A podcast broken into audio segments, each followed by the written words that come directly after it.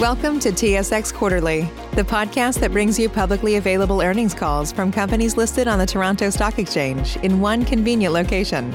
Gone are the days of looking through confusing websites. You'll find the important information right here. Enjoy the call.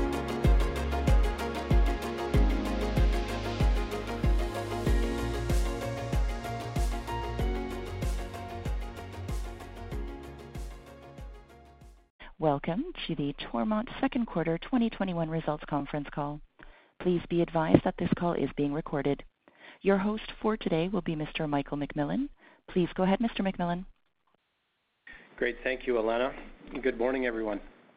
Thank you for joining us today to discuss the results of Toromont Industries Limited for the second quarter and the first half of 2021. Also on the call with me this morning is Scott Medhurst, President and Chief Executive Officer.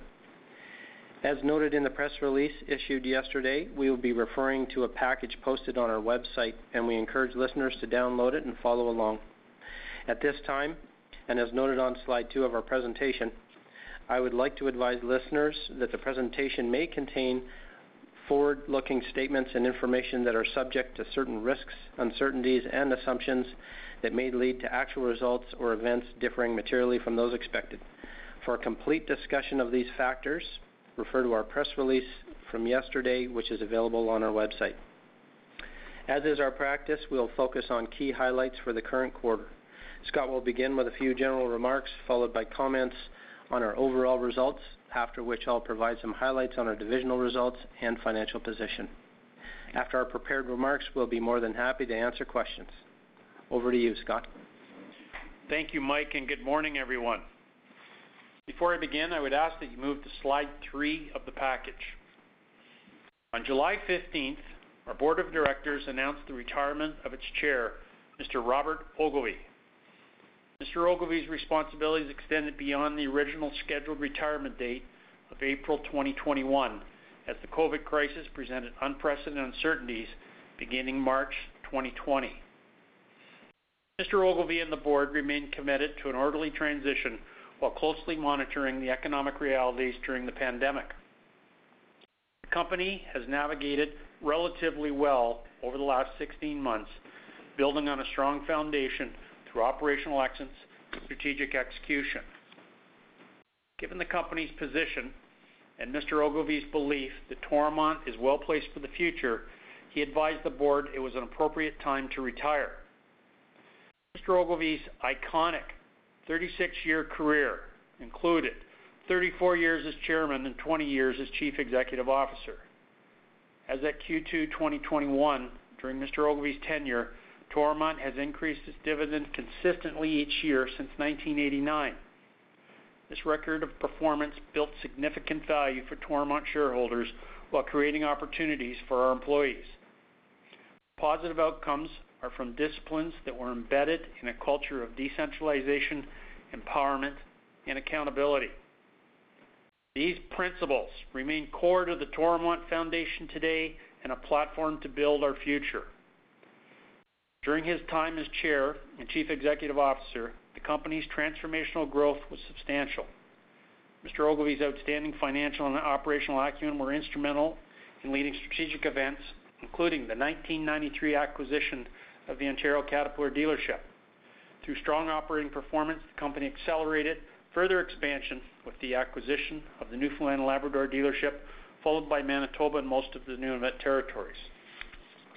There were many other milestone events, including the acquisition of the Battlefield rental business that originally consisted of one store and has since grown to over 70 outlets from Manitoba to Newfoundland.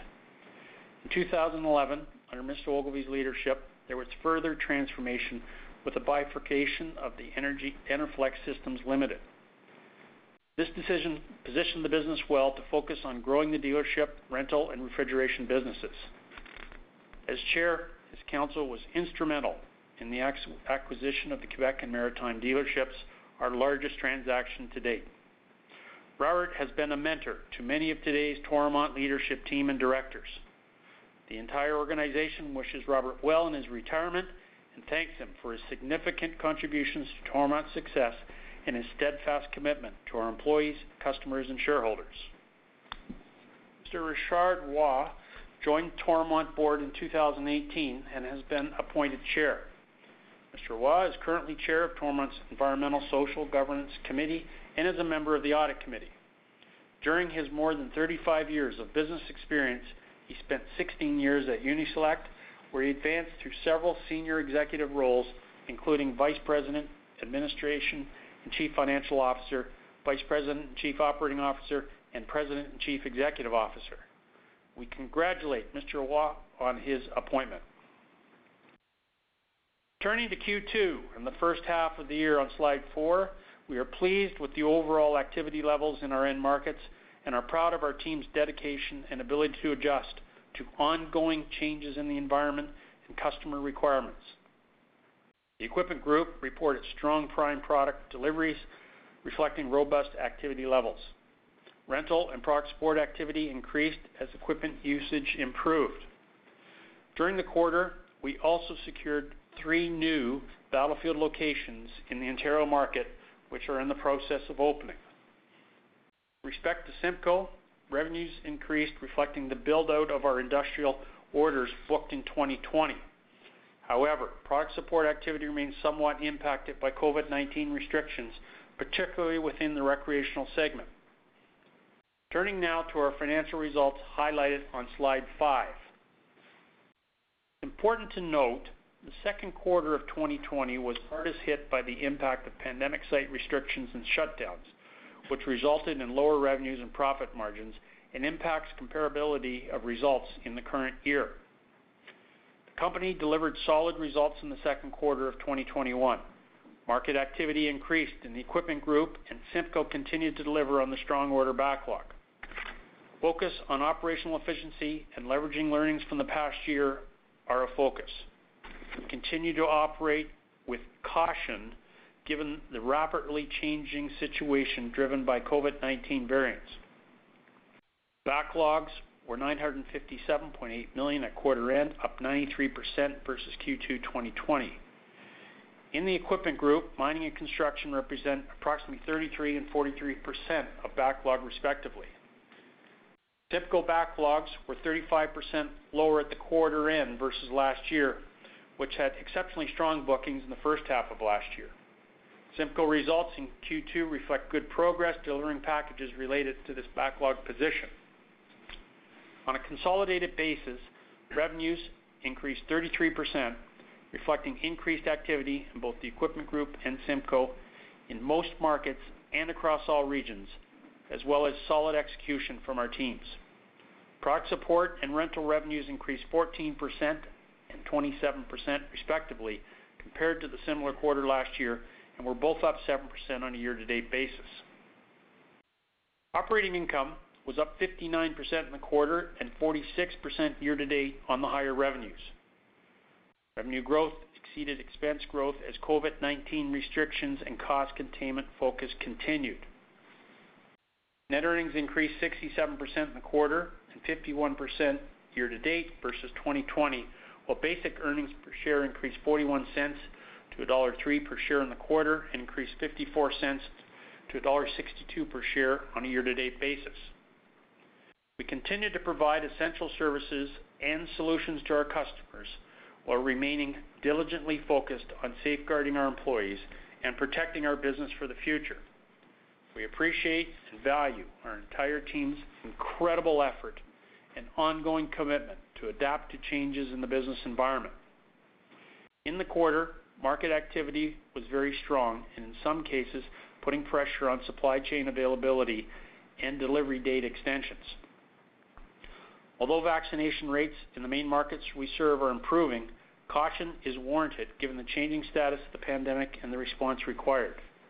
Technician hiring remains a priority to meet demand.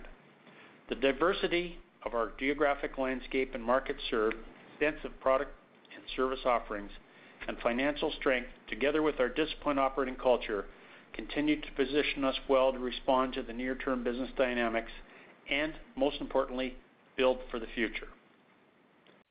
Mike, I'll turn it over to you for some more detailed comments on the group results. Thanks, Scott. Let's put a bit more color on the operating results, starting with the Equipment Group on slide six. Revenues were up 31% in the quarter and 22% on a year-to-date basis on strong equipment sales, combined with higher product support and rental activity in most markets and regions.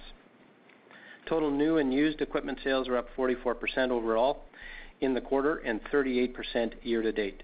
Sales increased across all markets and regions in both the quarter and year to date.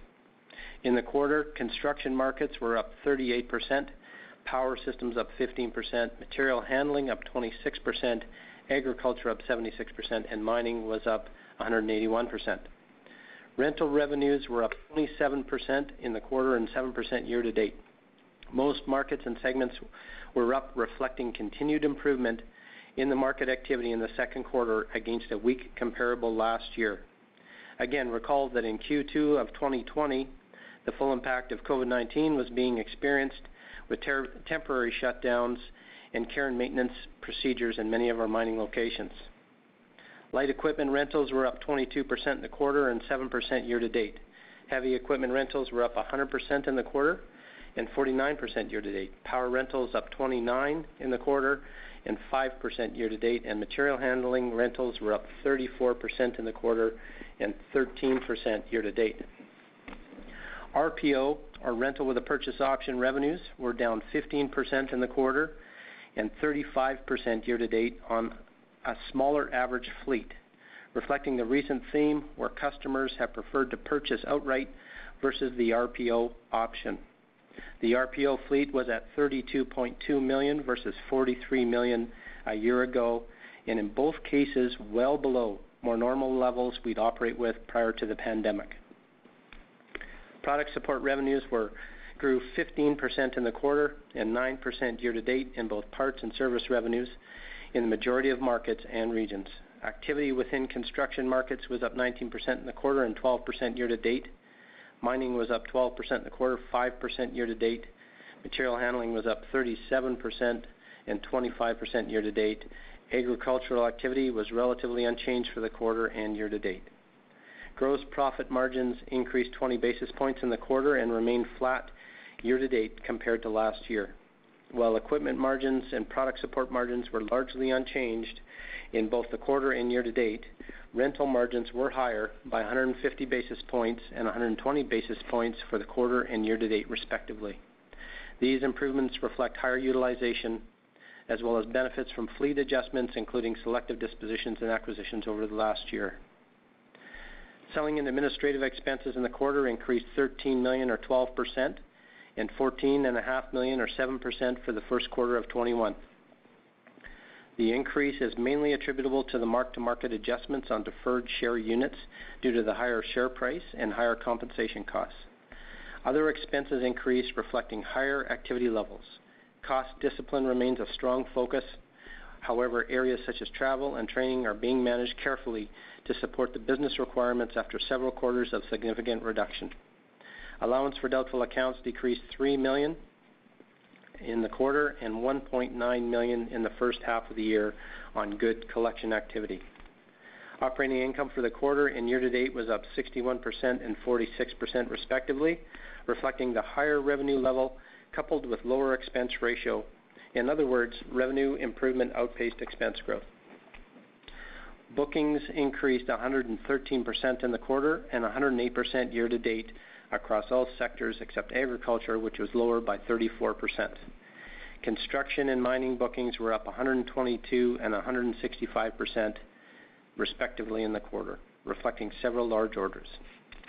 Backlogs of 810 million were 201% higher than this time last year across all sectors, approximately 65% of which are currently expected to be delivered in this year and subject to timing differences depending on vendor supply, customer activity, and delivery schedules.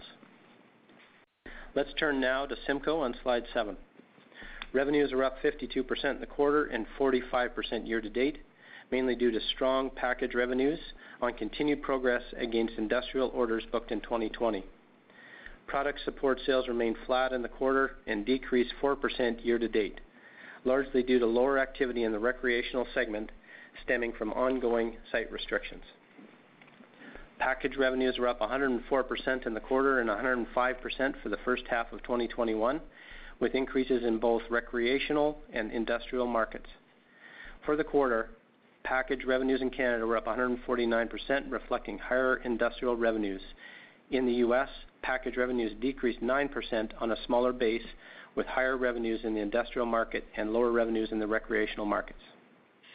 On a year-to-date basis, package revenues increased in both Canada, up 120%, 27%, and in the U.S., up 26%, with increases in both recreational and industrial markets in Canada across all regions and the U.S. Product support revenues remained flat for Q2 and decreased 4% for the first half of the year versus last year.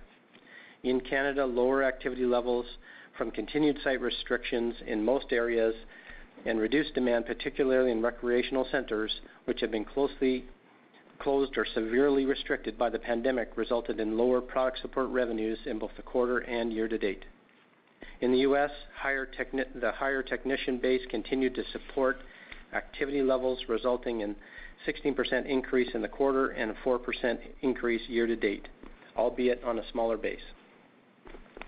Gross profit margins decreased 420 basis points in the quarter and 470 basis points year to date versus last year. The decrease in gross profit margins was due mainly to less favorable sales mix of product support revenue to total revenue. Margins primarily reflect activity levels, nature of projects in process, and construction schedules, which can be somewhat variable. Selling and administrative expenses were up 21% in the quarter, 10% year to date, reflecting the higher activity levels. Certain costs, such as travel and training, were higher after a period of contained spending. Compensation expenses increased in support of higher activity levels and reflecting higher profit-sharing accruals with higher income. Operating income was up 31% for the quarter and 35% for the first half of the year, largely reflecting higher package revenues, partially offset by lower gross margins. Bookings were 46.1 million in the quarter, down 11% versus last year, which included an exceptionally strong level of bookings due to several large industrial orders in Canada. Recreational bookings were 4% lower on reduced market activity in Canada, slightly offset by higher activity in the U.S. The industrial markets were down 15%, with reduced activity in both Canada and the U.S. Year-to-date bookings were lower 49% to 84 million. As noted, several exceptionally large industrial orders were received in Canada in the first quarter of 2020, resulting in a decrease in bookings compared to last year. Industrial orders were down 59%, with a decrease in Canada offset by an increase in the U.S. Recreational orders decreased 18% to 34.7 million, with decreases in both U.S. and Canada. Backlogs of 147.5 million were 35% lower than the end of last year, mainly related to progress against relatively large industrial orders, as noted earlier. We expect approximately 90% of this backlog to be realized as revenue in the year. However, again, this is subject to construction schedules and potential changes stemming from the COVID-19 pandemic. On slide eight, I'd like to touch on a few key financial highlights. Non-cash working capital reflects our team's focus and effective actions to proactively manage changes related to activity levels and underlying demand. Management of our working capital continues to be a focus area as we position the company for the future. Accounts receivable aging receives continuous focus. It is trending well, with DSO down five days compared to Q2 of 2020. Inventory levels continue to be adjusted in light of market activity and are below prior year levels. Accounts payable reflects the timing of purchasing and the wind down of certain extended terms with suppliers, which is effectively complete, partially offset by higher DSU liability related to the higher relative closing share price. We ended the first quarter with a strong financial position with cash of 661 million, ample liquidity, a balance sheet, a balanced net cash position, and our balance sheet well positioned to support changes in demand. And finally, as announced, the board of directors yesterday approved the regular quarterly dividend at a rate of 0.35 per common share, consistent with last quarter when it was increased by 0.04 or approximately 12.9%. On slide nine, we conclude with some key takeaways as we look forward to Q3 and the second half. As one would expect, we continue to focus on our three key priorities: protecting our employees, serving our customers, and protecting our business for the future. We expect the business environment to remain dynamic in 2021 and the tone of caution to persist given the changing status of the pandemic and response required to new variants and vaccine rollout schedules. We continue to proactively monitor developments closely and refine our business practices appropriately. As discussed today, market activity was very strong in the quarter, and in some cases, unique buying patterns relative to historical trends and prime product and parts supply pressures were evident, including extended delivery dates. We continue to work actively with our suppliers in this regard, monitoring availability, delivery schedules, and customer buying behaviors. Our teams are working diligently on the pipeline forecast, repair schedules, and parts demand signals. Additionally, technician hiring also remains a priority to meet demand and build our team for the future. We are positioned to effectively respond to customer requirements and market opportunities, leveraging our disciplined operating model, culture, and solid financial position. That concludes our prepared remarks at this time. We'll be pleased to take questions. Alana, over to you, please, to set up the first call. Certainly. Thank you. We will now take questions from the telephone lines. If you have a question and you're using a speakerphone, please lift your handset prior to making your selection. If you have a question, please press star one on your device's keypad. You may cancel your question at any time by pressing star two. Please press star one at this time if you have a question. There will be a brief pause while the participants register. Thank you for your patience. The first question is from Jacob Bout with CIBC. Please go ahead.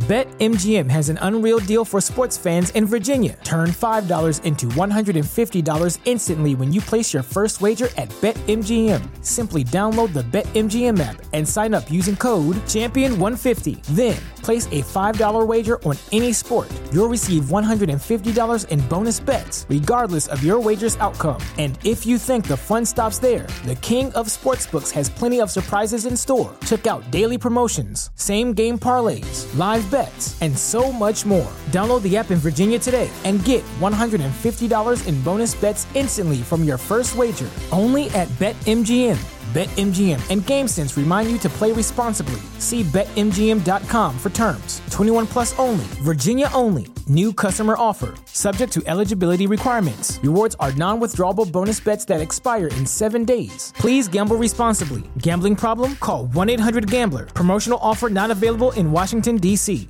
Good morning. Good Morning, Jacob. Um, my first question is just on uh, equipment availability. Um, you know, are you seeing any supply chain issues, or did you see anything in the second quarter? And how are you thinking about this for the second half of the year? Yeah. We did see uh, a bit of a change in the second quarter. Uh, we saw some tightening of prime product availability uh, through the various supply chains as well as parts. Um, I you know, what we're pleased about, we stated it earlier in the year, uh, and last year was our continued focus on working closely with our supply partners on our pipeline forecasting, as well as our repair scheduling requirements and um, demand signals in the parts area. So I think that discipline played out reasonably well when you see those very strong uh, new equipment sales, particularly in the equipment group. Uh, the uh, parts activity was held up reasonably well. Uh, there are some pressures in there, and that's why we're in a cautious outlook here, state relative to some of the variables in play. In the MD&A, you talk about, you know, expecting to deliver 65% of the backlog to be delivered in the second half of this year, subject to vendor supply you know, if under normal circumstances where equipment was readily available, would that number have been higher?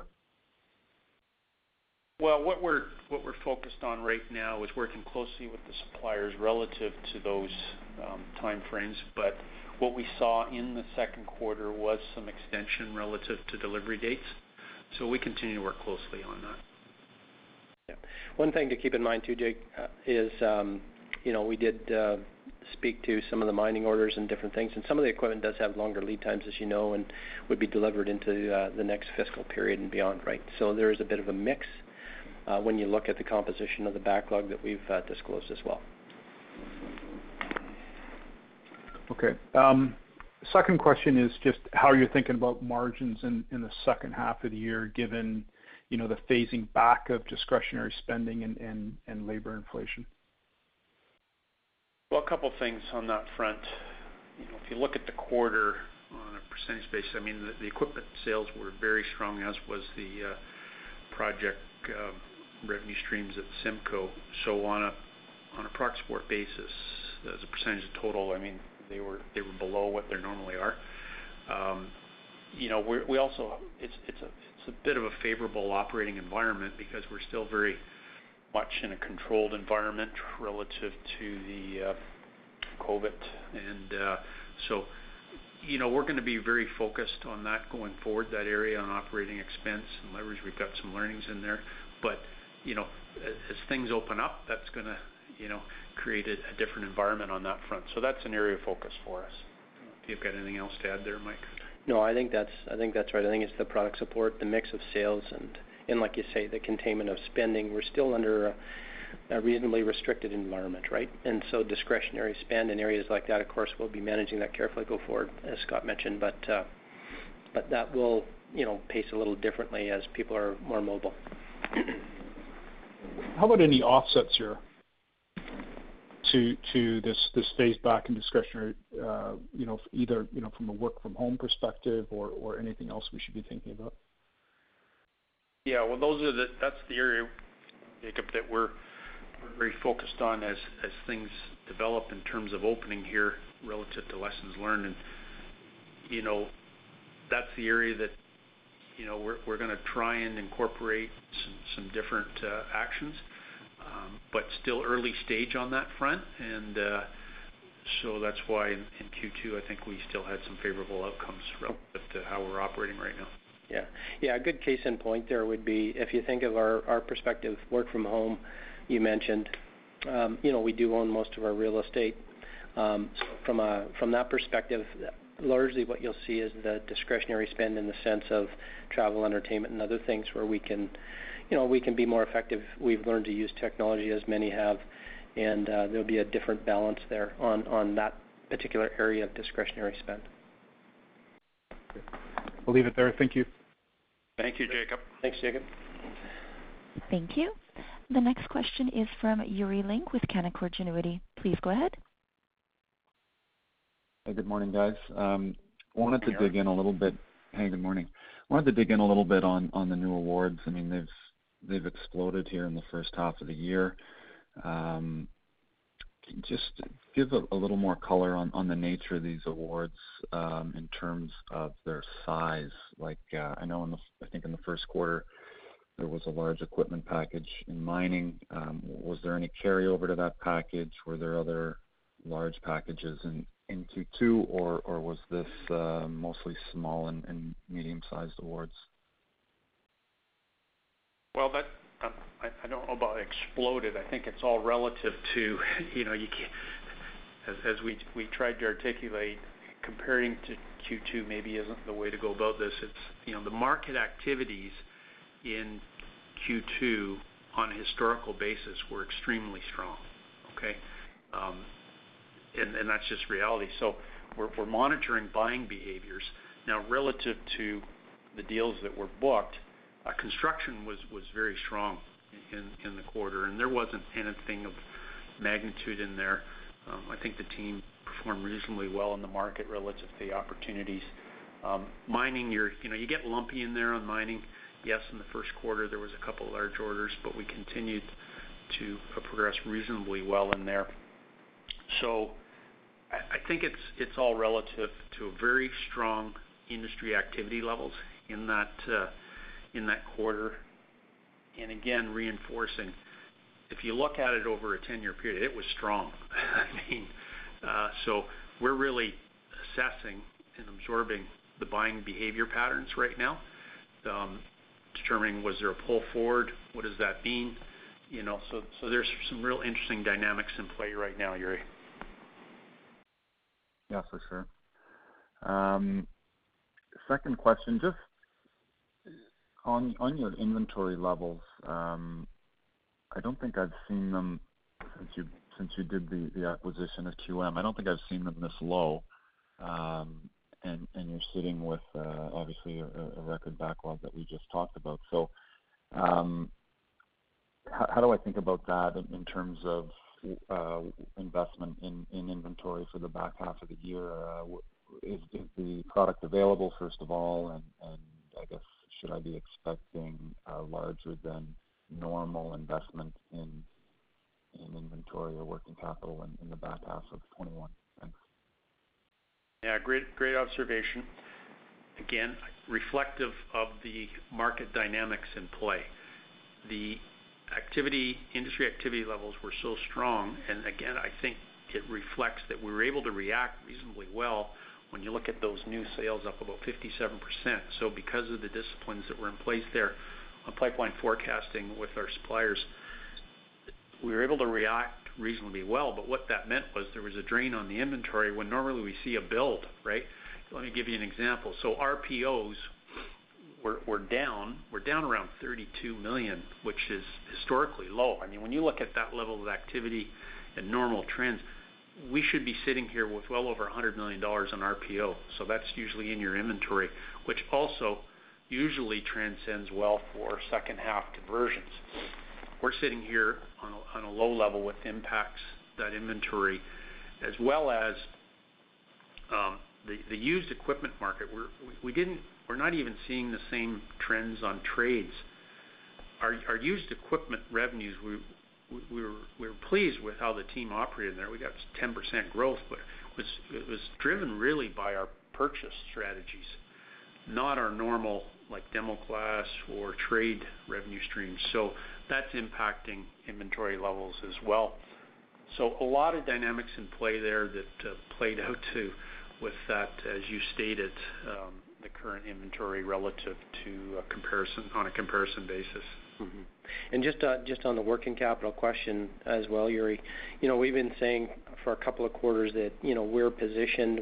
We've been running lower in inventory deliberately and so forth. Even last year, we were about 220 million dollars below where we were last year at this time, and things tapered. And so we, you know, I would just say again, reinforce the fact that we we are prepared uh, to invest in working capital and and primarily inventory. Um, you've seen our cash balance. That's a reflection of the tightening working capital environment. But I could see easily that we would be investing upwards of 200+ million in inventory over time, going into a more normal environment as things stabilize, uh, you know, whenever that might be. There's still certainly a lot of uncertainty right now, but we're prepared to have that level of investment as we go forward. Thanks, guys. Thank you. The next question is from Michael Doumet with Scotiabank. Please go ahead. Hey, good morning, Scott. Good morning, Mike. Good, Michael. Um, so yeah, first off, uh, nice quarter. And just to maybe build off of the commentary, um, you know, from Yuri and looking at the results, I would have thought that we would have seen equipment gross margins expand versus last year, given the strong demand. I mean, was there a specific reason it didn't? And I guess the thought is, you know, given the tight supply conditions, um, you know, and the strong demand, how should we think about the potential volume and pricing trade-offs going forward for the equipment sales? Part of that reflects um, the mix. I mean, you saw some. Uh, I mean, both the small iron as well as the large industry activities increased. But the smaller was very large on a percentage basis. So There is a bit of mix uh, impact in there on equipment margins and uh, relative to position and relative to. So uh, Really, I think it really reflects the mix. You know? We're operating still in a competitive environment, so there's probably some reflection of that as well. And going forward, just in terms of thinking about you know, tight inventory and demand being high, anything to think about on pricing, um, and how that should look like for equipment sales? Yeah. It's it's difficult to really comment on that on a go-forward basis because again, we're trying to assess these buying behaviors and what that means over over a longer period of time, right? I mean, you look at it historically, that was a very strong activity level for Q2. Mm-hmm. What does that mean relative to buying behaviors over the long term? We're assessing that. Mm-hmm. Gotcha. Okay. Well, that's helpful. Thanks. And then, um, Second question. You know, with product support um, effectively back to pre-pandemic levels, I mean, could you speak um, to the extent of, you know, whether site restrictions is still a limiting factor here, or if, you know, hiring and retaining techs is more of a limiting issue going forward? Just to try to get a sense for, you know, maybe what are the challenges going forward um, in the recovery going forward. Yeah, we did see some COVID impact on product support um, on the equipment side as well as CIMCO uh, with some um, site restrictions and things of that nature. So, you know, that's why, you know, we're saying there's still a lot of uncertainty in the operating environment, particularly on product mm-hmm. support. Um so it's sort of eyes wide open right now relative to that. Um, no need to speculate. It's still a complex environment as uh, with vaccinations and um, various areas where there could be outbreaks. So, you know, we're just uh trying to manage our way through that. We're really pleased with how the team is able to react to these quick uh, signals. Uh, but there is still impact on the product support, what we saw in the quarter. Mm-hmm. Yeah, good good case in point there, Michael. Is like we've it's very clear, say, in the CIMCO business, for example, in particular in recreational markets where, you know, over half the rinks in Canada have been shuttered for for an extended period of time. And so that that makes sense. Certain locations where social distancing is more challenged or different areas like that, or unique locations in mining where you're monitoring case by case. I mean, those are areas that, you know, we have seen, you know, the COVID uh, effects uh, and the activity levels different than maybe uh, what you'd consider normal, right? But and the other variable you touched on was technicians and um, Yeah Even, you know, the supervisory level. We've seen this before. When you start to come out, commodity prices are reasonably um, strong. You know, this is another complexity, and uh, it uh, introduces a dynamic in the marketplace. We've been here before, but we're working aggressively on that front. Perfect. Thanks, guys. Hopefully things continue to get better for all of us. Uh, thanks. Let's hope. Yeah, stay well. Thank you. The next question is from Cherilyn Radbourne with TD Securities. Please go ahead. Thanks very much, and good morning. Um, Before I get to questions, I did just wanna take a moment to recognize Robert and wish him our very best in his retirement. Thank you for doing that, Cherilyn. Much appreciated. In terms of the purchasing patterns, like obviously the booking strength in the Equipment Group is really exceptional. Um and I'd just love to get your thoughts on whether you think it's a release of pent-up demand or a pull forward as customers try to get ahead of possible supply chain issues, and just how that impacts how you're managing the business. Yeah, great observation. You know, when you look at it on a historical basis, it could very well be a pull forward. And that's why we're, you know, we're not getting ahead of ourselves here. When we assess it, 'cause you can't assess this on a quarter-over-quarter from last year, right? As Mike articulated in his opening comments. So historically, it would suggest so. Um, what that means for the balance of the year, we're just monitoring it. And that's why we're staying very disciplined on these pipeline forecasting and proud of the team and how they worked through it to get a reasonable outcome in Q2 relative to those bookings. Um, it's all relative to the market performance, how we perform in the market. So we'll see how things progress here, Cherilyn. On the rental business, you had a nice year-over-year lift in the margin on higher utilization and some selective fleet adjustments. Um, so maybe you could talk a little bit about the interplay between rates and utilization in that market. Yeah. So we did see improved utilization, which were both on the light equipment as well as the heavy. We saw it in power. We saw even in the material handling business, we had nice improvement in there. So that was good. We have seen a bit of an uptick when you uh, look at the uh, rental rates relative to the benchmarks. So so that was encouraging.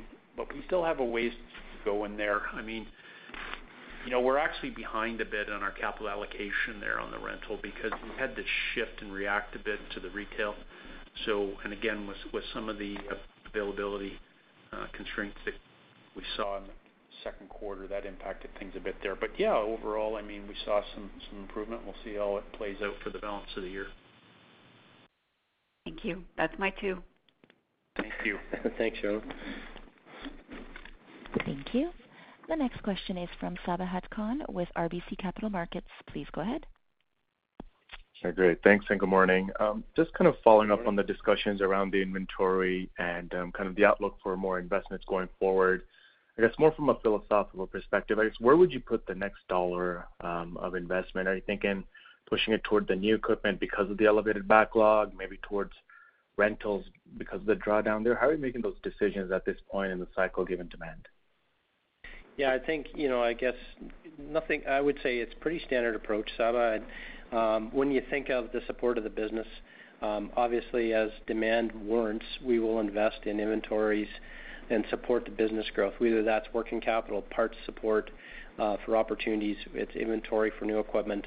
And as Scott mentioned, even securing used equipment and providing that to the marketplace. I mean, you know, as demand warrants, we'll continue to invest, and we're prepared to do that.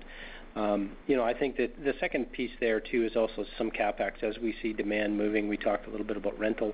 Again, we've increased our CapEx in that space. We'll continue to invest for the long-term future of growing that business as well. As well as, you know, as well as Scott mentioned, a few new locations and things like that. So, continuing to think about expansion and where we need to have a presence and investing in locations and the supporting of fleets uh, that we require for that part of the business. So, you know, I'd say the care and feeding and support of the business and uh, organic initiatives would be the first focus of our investment strategy, right? Yeah. We were pleased that the team was able to um, secure three new locations, getting back to that expanded footprint strategy. Um, that means we have to allocate some capital with uh, rental fleets and things of that nature. Mm-hmm. Okay, great. Thanks for that. And then just in terms of, you know, some of the initiatives that you'd put into place in the Quebec Maritimes region, there was a bit of a push out, I guess, amidst the pandemic. You know, any any updates on the progress with the ERP rollout there and any opportunities for location on the Quebec side? I know you mentioned the Ontario one. Just any update on, uh, you know, anything left still to do on the legacy Hewitt platform? Well, the integration, you know, we we had to slow a bit there last year, obviously. Uh, although during, even with the pandemic, we were able to to get the common ERP platform integrated. So we're we're delighted that now we're in a steady state for the dealership and for Battlefield. We we still have um, ways to go with the material handling business on that integration front, and, you know, we're working towards that uh, to plug in with the common platform there. Um, we still have we still have some things to work on operationally, particularly on the parts and service uh, excellence initiatives that we uh, are focused on. So so that continues as well as coverage areas we're assessing. So we're still still got a ways to go there, and particularly on the rental side. On the rental services side, we're making progress, but we're not where we need to be. You know, there was improvement in the first half. The rental revenues increased nicely, particularly in Quebec. I think we're up over 30%. But you know, you look at it relative to the original investments, we still have a ways to go there in terms of our execution and fundamentals of running those fleets and coverage. Um and if I could just squeeze in one more, just on the commentary around having to hire technicians as demand kind of ramps up. Obviously, we're all seeing headlines around labor shortages and labor inflation. How are you finding it on the ground level? It's um, an area that uh, is uh, with a lot of focus. Uh, yes, you're right. It's reflective of the environment. We've seen it before, okay, when you see these little upticks. So it it creates um, some complexity and challenges. But uh, you know what? It's all about execution, right? And that's what we gotta do, and that's what we're focused on, both on technician as well as, you know, the uh, supervision management in there. That's another key element uh, on the front lines. Thank you. Great. Thanks, Saba. Thank you. The next question is from Bryan Fast with Raymond James. Please go ahead. Thanks. Good morning, guys. Good morning, Bryan. You're up early. Of course. Of course. Um, as you reflect on the last year and a half here, um, are there practices you expect either yourself or your customers will adopt going forward that maybe you were not utilizing prior to the pandemic? I guess, uh, how you expect buying and selling trends to shift in a post-COVID world, if at all? Yeah, I think there's many learnings, both I think uh, customer um, behaviors as well as how we will operate. This is what we're assessing right now, operating in this complex environment still. But we are working on technology, what we've learned in utilization of technology, how we manage fleet, how we manage the distribution of our people, and how we integrate internally and externally, So or operate. So these things are all being assessed working on our plan, um, and we're monitoring customer activities and how they might be changing in this new world uh, that uh, we're operating in. So I think it's really early still um, relative to firm plans. Um but it's it's something that is now part of our planning process. Mm-hmm. Okay, thanks. Um and then maybe just to dig into supply constraints a bit more, um, in particular parts where inventory was down year-over-year. Uh, is there any concern on parts availability or signals you're getting from your suppliers? Well, we saw some challenges creep in in the quarter. Uh, again, really proud of the team. They're working very aggressively with our supply partners to monitor those demand signals and planning or repair planning schedules. So we'll see how things play out here, but it is at the forefront of uh, heightened focus. And uh, you know, 'cause we did see some changes in there in the quarter on some of the uh, availability. But again, it comes down to a lot to do with us and our operating disciplines, and so we're working hard on that front and taking ownership of it. Okay. That's it for me. Thanks. Mm-hmm. Thank you. Bye. Thank you. Once again, please press star one on your device's keypad if you have a question. The next question is from Maxim Sytchev with National Bank. Please go ahead. Hi. Good morning, gentlemen. Just um, a couple of quick ones for me, if I may. Morning, um, Max. The first one, I wanted to circle back to the three locations that you opened up for Battlefield. Just um, trying to get a better sense in terms of, you know, how long does it take for kind of a new location to get to uh, an optimal, you know, revenue profitability level? Uh, just any directionality you can provide there. Thanks.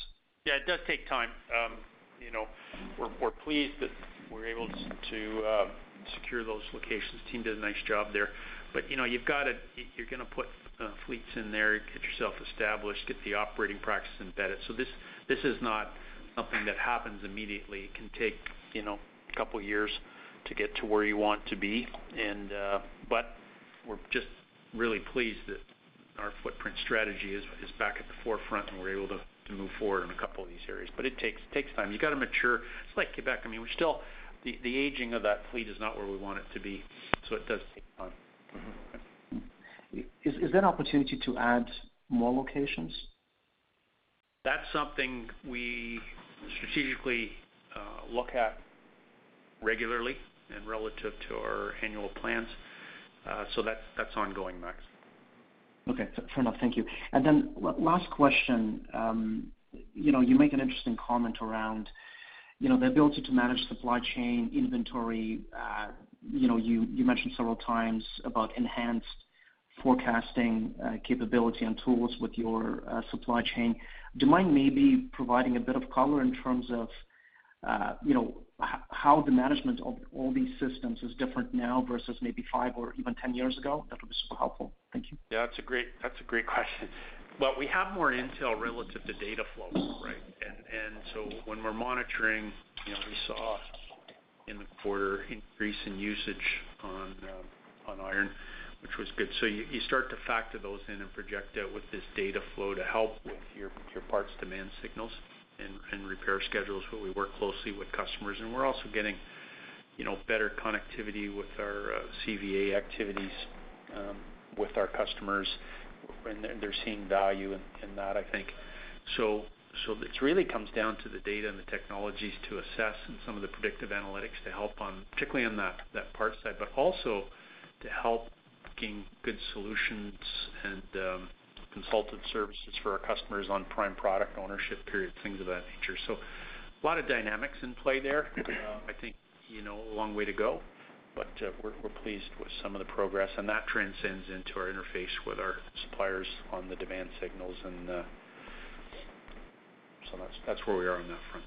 Mm-hmm. Right. I guess maybe uh, a follow-up, uh, and maybe Mike can comment, but is it fair to say that obviously as you get, you know, tighter in terms of, you know, managing some of these dynamics that we should see, uh, I mean, down the line, a positive ROIC impact? Is that how you guys think about this internally as well? The ROIC. Oh, yeah. On these dynamics. Yeah.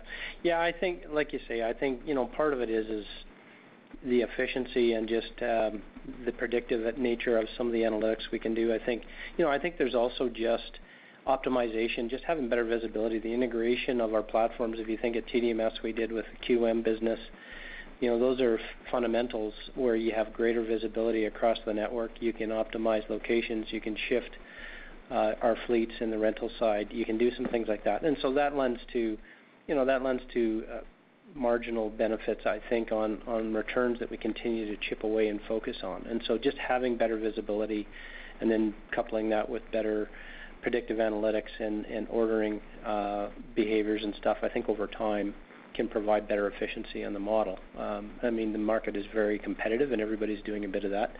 And so you can expect, you know, that uh, there is pressure to be more competitive on the margin side too, so. But Max, to your point, I mean, theoretically it should help, but it all comes down to execution, like always, right? So we're not getting ahead of ourselves here. We're pleased with the progress we're making and relative to the investments, but we've got to execute.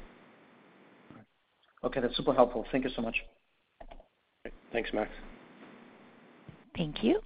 There are no further questions registered at this time, so I would now like to turn the meeting back over to Mr. McMillan. Great. Thanks very much, Elena. Uh and thanks everyone for your participation today. That concludes our call. I wish everybody a safe and uh, healthy balance of your summer. Take care. Thank you. The conference has now ended. Please disconnect your lines at this time, and we thank you for your participation. BetMGM has an unreal deal for sports fans in Virginia. Turn $5 into $150 instantly when you place your first wager at BetMGM. Simply download the BetMGM app and sign up using code Champion150. Then place a $5 wager on any sport. You'll receive $150 in bonus bets, regardless of your wager's outcome. And if you think the fun stops there, the King of Sportsbooks has plenty of surprises in store. Check out daily promotions, same game parlays, live bets, and so much more. Download the app in Virginia today and get $150 in bonus bets instantly from your first wager, only at BetMGM.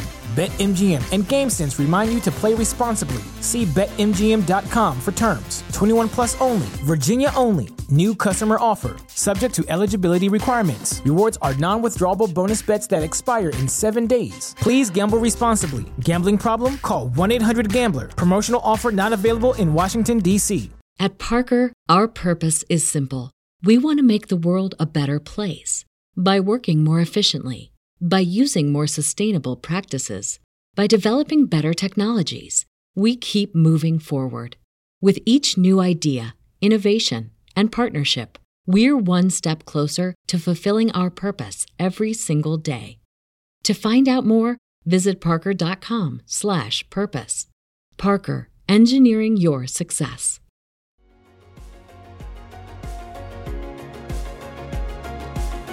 Thank you for listening to TSX Quarterly. If you enjoyed the cast, remember to leave a good rating. And remember, for any additional inquiries, please consult the company's investor relations section on their website. See you next time.